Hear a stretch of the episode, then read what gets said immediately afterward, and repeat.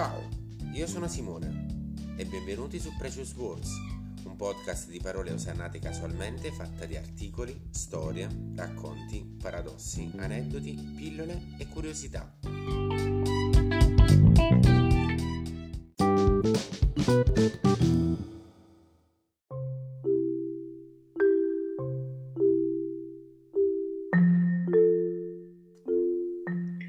Una volta un ragazzo di nome Tonino andò a scuola che non sapeva la lezione ed era molto preoccupato al pensiero che il maestro lo interrogasse. Ah, diceva tra sé, se potessi diventare invisibile.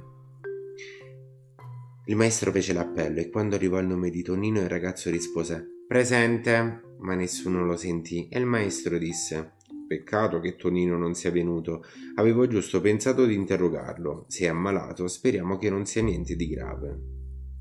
Così Tonino comprese di essere diventato invisibile come aveva desiderato.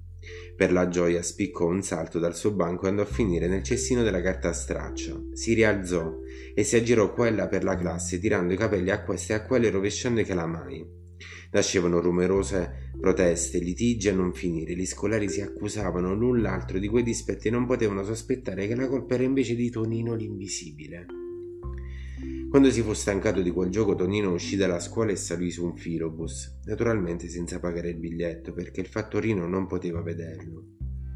Trovò un posto libero e si accomodò. Alla fermata successiva salì una signora con la borsa della spesa e fece per sedersi proprio in quel sedile, che ai suoi occhi era libero. Invece sedette sulle ginocchia di Tonino, che si sentì soffocare. La signora gridò: «Che tranello è questo? Non ci si può nemmeno più sedere. Guardate, faccio per posare la borsa e rimane sospesa per aria». La borsa in realtà era posata sulle ginocchia di Tonino. Nacque una gran discussione e quasi tutti i passeggeri pronunciarono parole di fuoco contro l'azienda tranviaria. Tonino scese in centro, si infilò in una pasticceria e cominciò a servirsi a volontà, pescando a due mani tra maritozzi, bignè al cioccolato e paste d'ogni genere.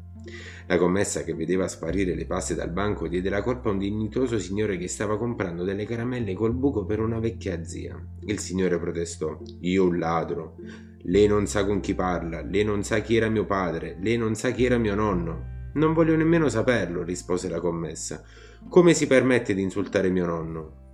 Fu una lite spaventosa, corsero le guardie. Tonino l'invisibile scivolò tra le gambe del tenente e si avviò verso scuola per assistere all'uscita dei suoi compagni. Difatti li vide uscire, anzi rotolare giù a valanga dai gradini della scuola, ma essi non lo videro affatto. Tonino si affannava invano a rincorrere questo e quello, a tirare i capelli al suo amico Roberto, a offrire un lecca lecca al suo amico Guiscardo. Non lo vedevano, non gli davano retta per nulla, i loro sguardi lo trapassavano come se fosse stato di vetro. Stanco e un po' scoraggiato, Tonino rincasò. Sua madre era al balcone ad aspettarlo. «Sono qui, mamma!» gridò Tonino. Ma esso non lo vide e non lo udì e continuava a scrutare ansiosamente la strada alle sue spalle. «Eccomi, papà!» esclamò Tonino, quando fu in casa sedendosi a tavola al suo solito posto, ma il babbo mormorava inquieto. Chissà perché Tonino tarda tanto, non gli sarà mica successa qualche disgrazia. Ma sono qui, sono qui, mamma, papà, gridava Tonino, ma essi non udivano la sua voce. Tonino ormai piangeva, ma che servono le lacrime se nessuno può vederle? «Non voglio più essere invisibile», si lamentava Tonino col cuore in pezzi. «Voglio che mio padre mi veda, che mia madre mi sgridi, che il maestro mi interroghi, voglio giocare con i miei amici, è brutto essere invisibili, è brutto star soli». Uscì sulle scale e scese lentamente in cortile. «Perché piangi?» gli domandò un vecchietto seduto a prendere il sole su una panchina. «Ma lei mi vede?» domandò Tonino pieno d'ansia. «Ti vedo sì. Ti vedo tutti i giorni andare e tornare da scuola». «Ma io non l'ho visto mai». «Eh, lo so, di me non si accorge nessuno. Un vecchietto pensionato tutto solo, perché mai i ragazzi dovrebbero guardarlo? Io per voi sono proprio come l'uomo invisibile». «Tonino!» gridò in quel momento la mamma dal balcone. «Mamma, mi vedi? Ah, non dovrei vederti magari? Vieni, vieni su e sentirai il babbo». «Vengo subito, mamma», gridò Tonino pieno di gioia. «Non ti fanno paura gli sculaccioni?» rise il vecchietto. Tonino li volò al collo e gli diede un bacio. «Lei mi ha salvato», disse. «E che esagerazione», disse il vecchietto.